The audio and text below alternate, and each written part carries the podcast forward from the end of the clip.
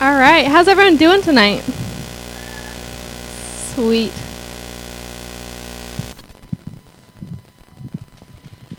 Um, I'm going to go ahead. Uh, there's a spring camp out gear list that um, needs to get passed around. So if you have like tents or anything like Kayla was talking about, go ahead and write your name down on this, um, and then I'll get it from or put it in the back when it's done.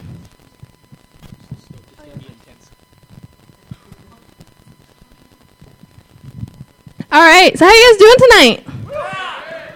Good, good. Um, so we're gonna get started, um, and I really want to start by telling you guys a little bit about high school Meredith. Yeah, get excited. It's gonna be so good.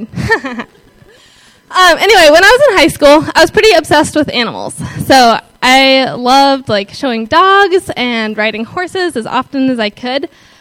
So um, high school me was like, well, if I enjoy this so much, why don't I like look for a major? Um, and so I can major in like studying animals. I don't know why, but that made a lot of sense in my brain back then. Um, so I found this program uh, at Montana State University uh, called the Equine Science Program. So basically, you got to go to school to study horses. Like, how cool is that, right? Um, and the most, the main thing that I was excited about was this one class called foal training. Okay, so that basically means that for an entire year, you get to train a baby horse that looks like that. Okay?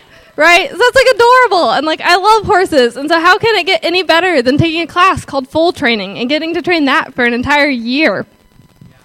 So, needless to say, I was pretty excited about going to this college.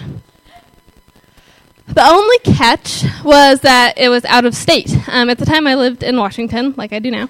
Um, and uh, I needed to qualify for a scholarship called the WUE Scholarship, which would basically make out of state tuition the same as in state tuition.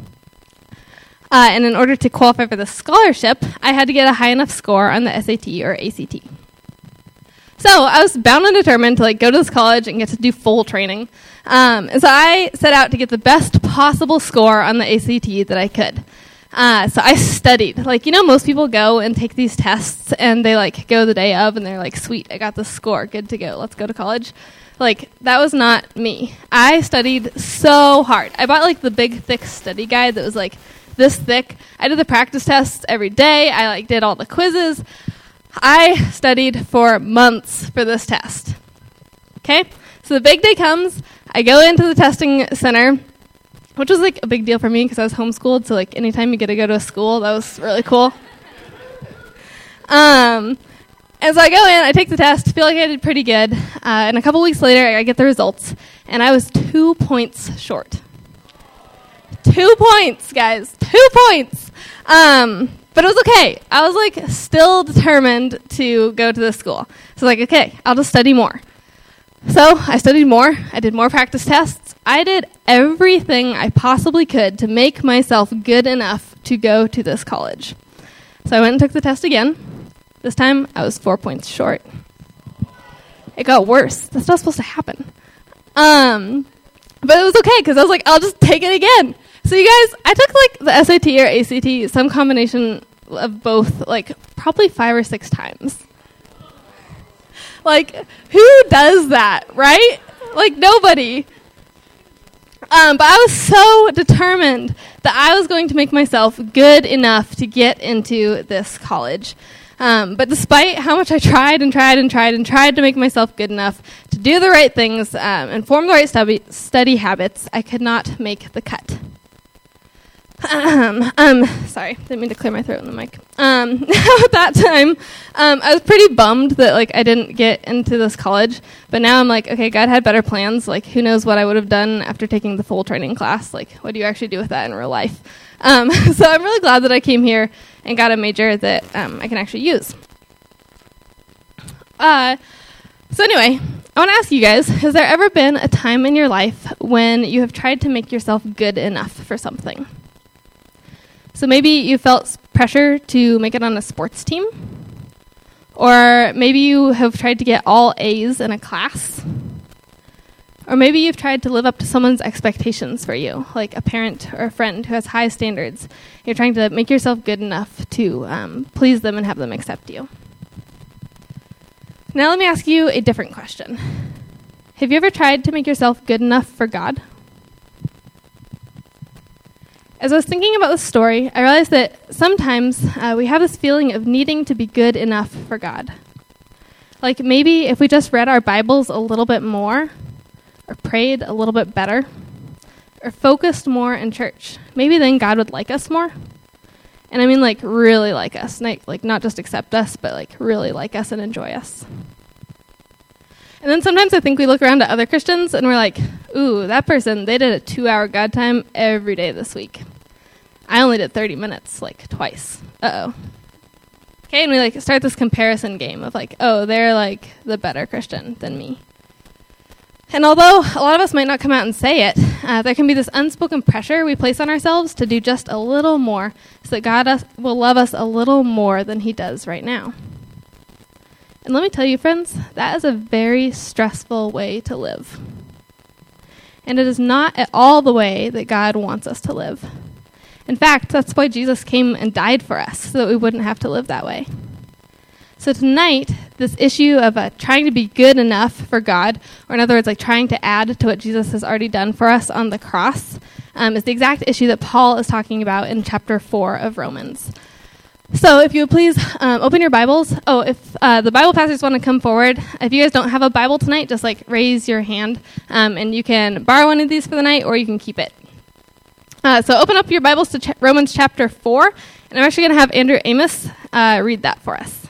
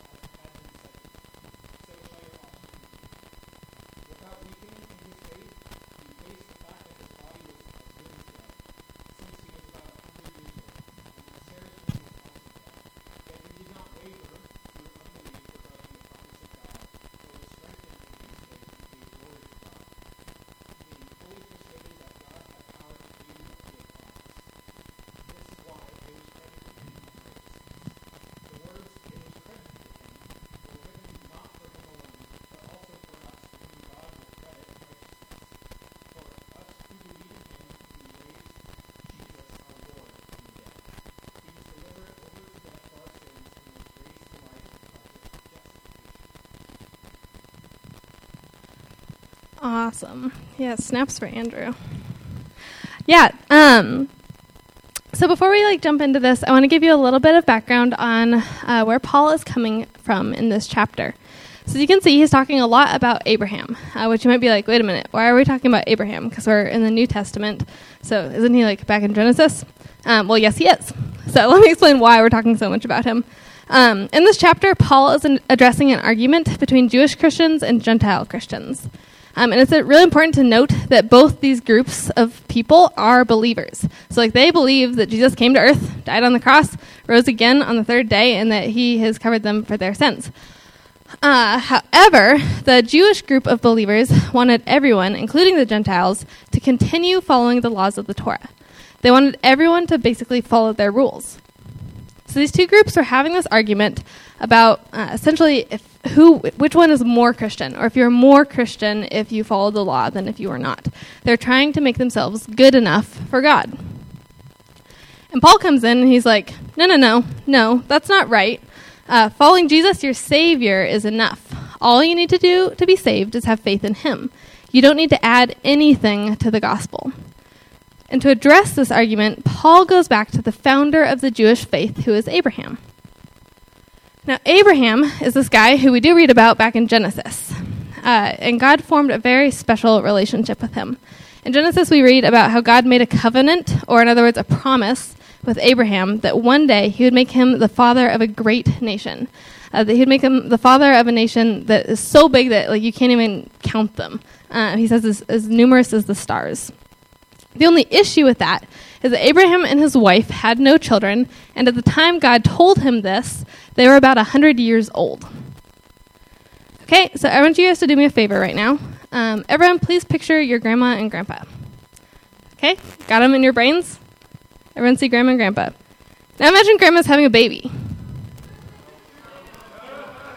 Okay? Pretty unlikely, right? Like that's just not gonna happen.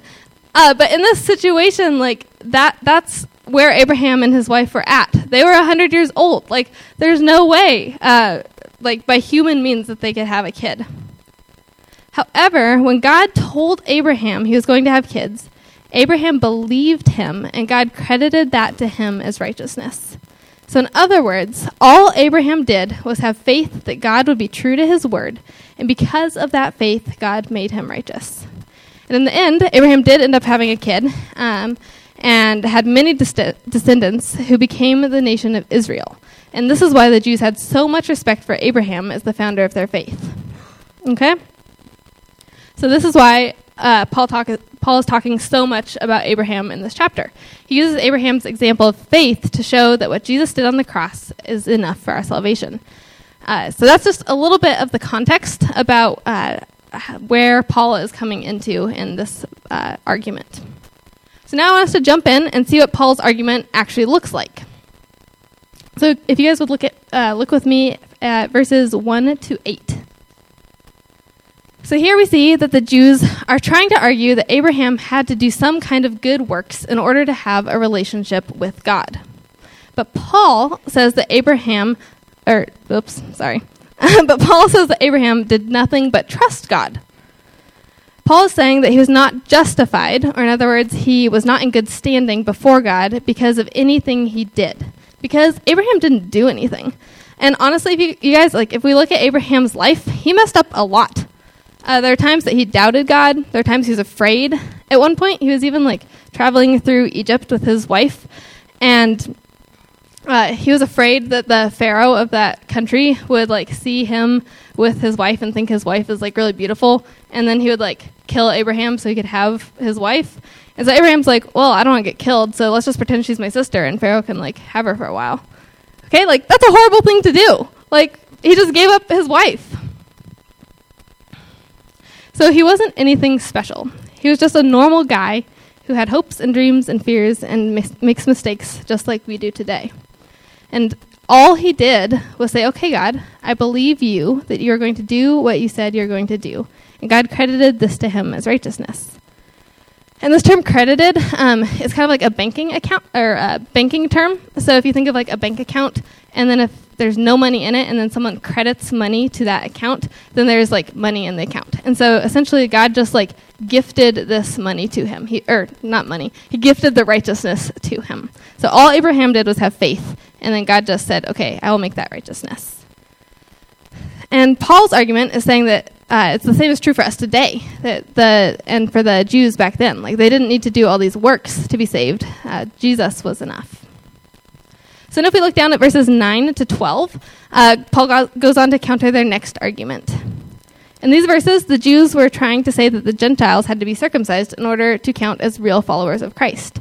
So again, they're trying to add to the work that Christ did on the cross, saying, uh, believing in Jesus is not enough. You have to be circumcised too.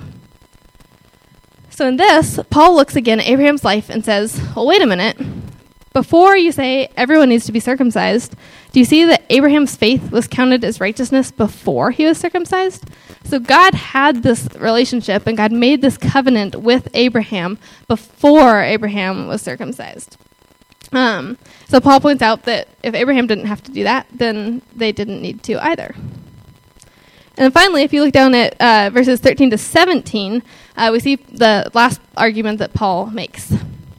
In this section, the Jews are saying, well, okay, maybe these other things like are all right, but we have the law and we uphold it.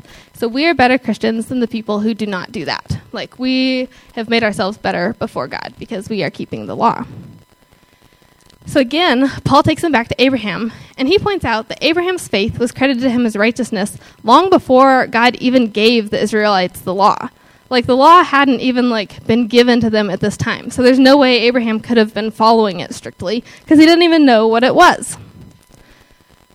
So Abraham did not need to follow any set of rules to be counted as righteous. He just had faith, and God then credited that to him as righteousness. So you see, again and again and again, they're trying to add to the gospel. In the same way that I was trying to make myself good enough to get that scholarship and get into college, they were saying, you need to make yourself good enough so God will love you and so that God will accept you. They were taking the emphasis off what God already did and putting it on what we can do ourselves. And maybe for us today, the terms um, that they used, like works and circumcision and law, maybe those don't quite register with us right away, right? Like those aren't terms we use all the time.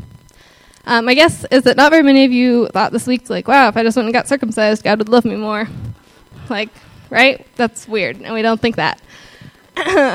um, anyway, so I want to put these in terms that might sound more familiar to us.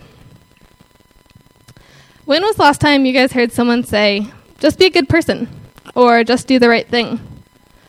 Or maybe you have felt kind of guilty about a sin in your life, and so you're like, ooh, I'll go serve my friend, and then maybe God won't be so mad about that thing that I'm sinning in. Okay, these are the works that he is talking about. Um, it kind of goes back to what Cassidy was talking about last week with like that skin deep goodness, just kind of like looking good and doing good things so that others and God will be impressed with us. Um, and like we don't think a lot about circumcision these days, but I bet a lot of us do have a mental checklist um, of things that might make God happier with us. So like, ooh, maybe if I go on this mission trip, check, like God will be happy with that. Or maybe if I serve my friend by doing their dishes, check, like God will like me more if I do that. So we get this idea that God is keeping score of how many good things we do. And probably a lot of us haven't read up on the requirements for how to sacrifice a lamb that are found in the law, right? Like we don't read that often. But I bet we do fall into the trap of legalism all the time. For example, we might have this nagging feeling that if we don't read our Bible for exactly one hour every day, then maybe God will be disappointed with us.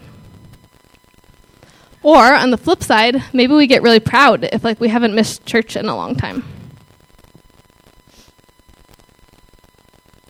We get into this pattern of thinking that we have to do the right things and make ourselves good enough for God to love us.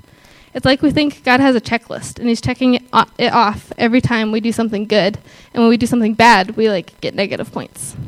This sounds familiar to some of us, doesn't it? But Paul is saying, no, this is the wrong way for us to think. Our salvation is not a matter of what we do or do not do. God cares so much more about our heart. And I want to make sure one thing is clear. Uh, the things I'm talking about, like praying and reading your Bible and going on mission trips, like those things are not inherently bad. like, please do those things. Those are really, really good things.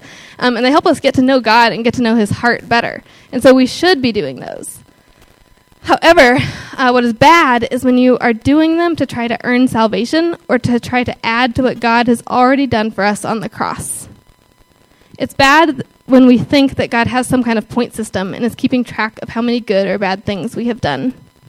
When we do these things, they should flow out of an understanding of what Christ has already done for us on the cross, and we should respond in love.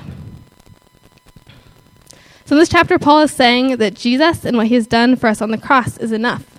We cannot add to it by just doing good things. So, we've talked a lot about uh, what things not to do, or like what attitudes not to have, right? But what should we do? What did Abraham do that made him such a good example? He had faith. It's as simple as that. I want to read verses 18 to 25 again. Um, so if you guys want to look at that in your Bible.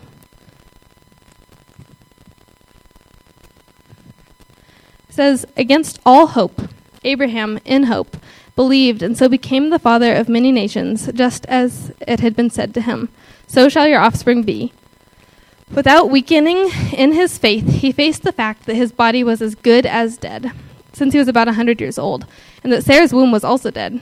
Yet he did not waver through unbelief regarding the promise of God but was strengthened in his faith and gave glory to God, being fully persuaded that God had power to do what he had promised. This is why it was credited to him as righteousness. The words it was credited to him were not or were not or were written not for him alone, but also for us, to whom God will credit righteousness. For us who believe in him and raised Jesus our Lord from the dead, he was delivered over to death for our sins and was raised to life for our justification. That's it. Abraham believed that God would do what he said he would do. And just as Abraham's faith was credited to him as righteousness, so will ours be.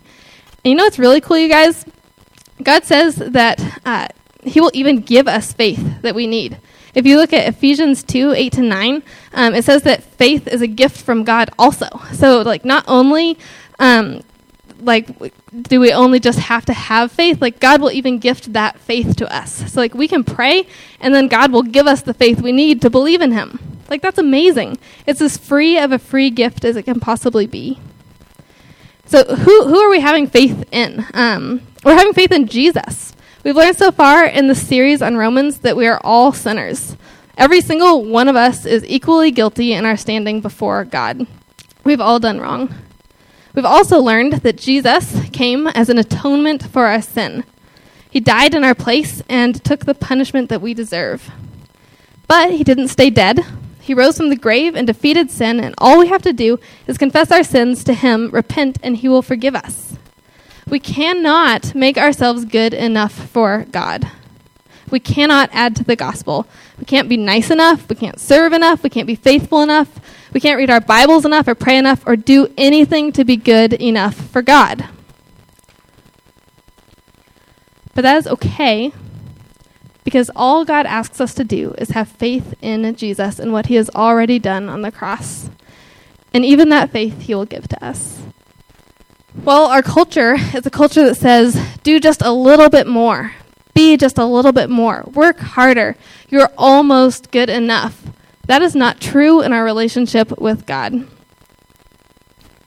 We don't have to live with the constant pressure of trying to be good enough for Him. God says, It is finished. He died on the cross and He rose again. He did the work for you, and He says, Now come rest in me. Um, if I can get the worship team to come up, that would be great. In response tonight, I want you to think about where you are in your walk with God. Are you in the position that the Jews were?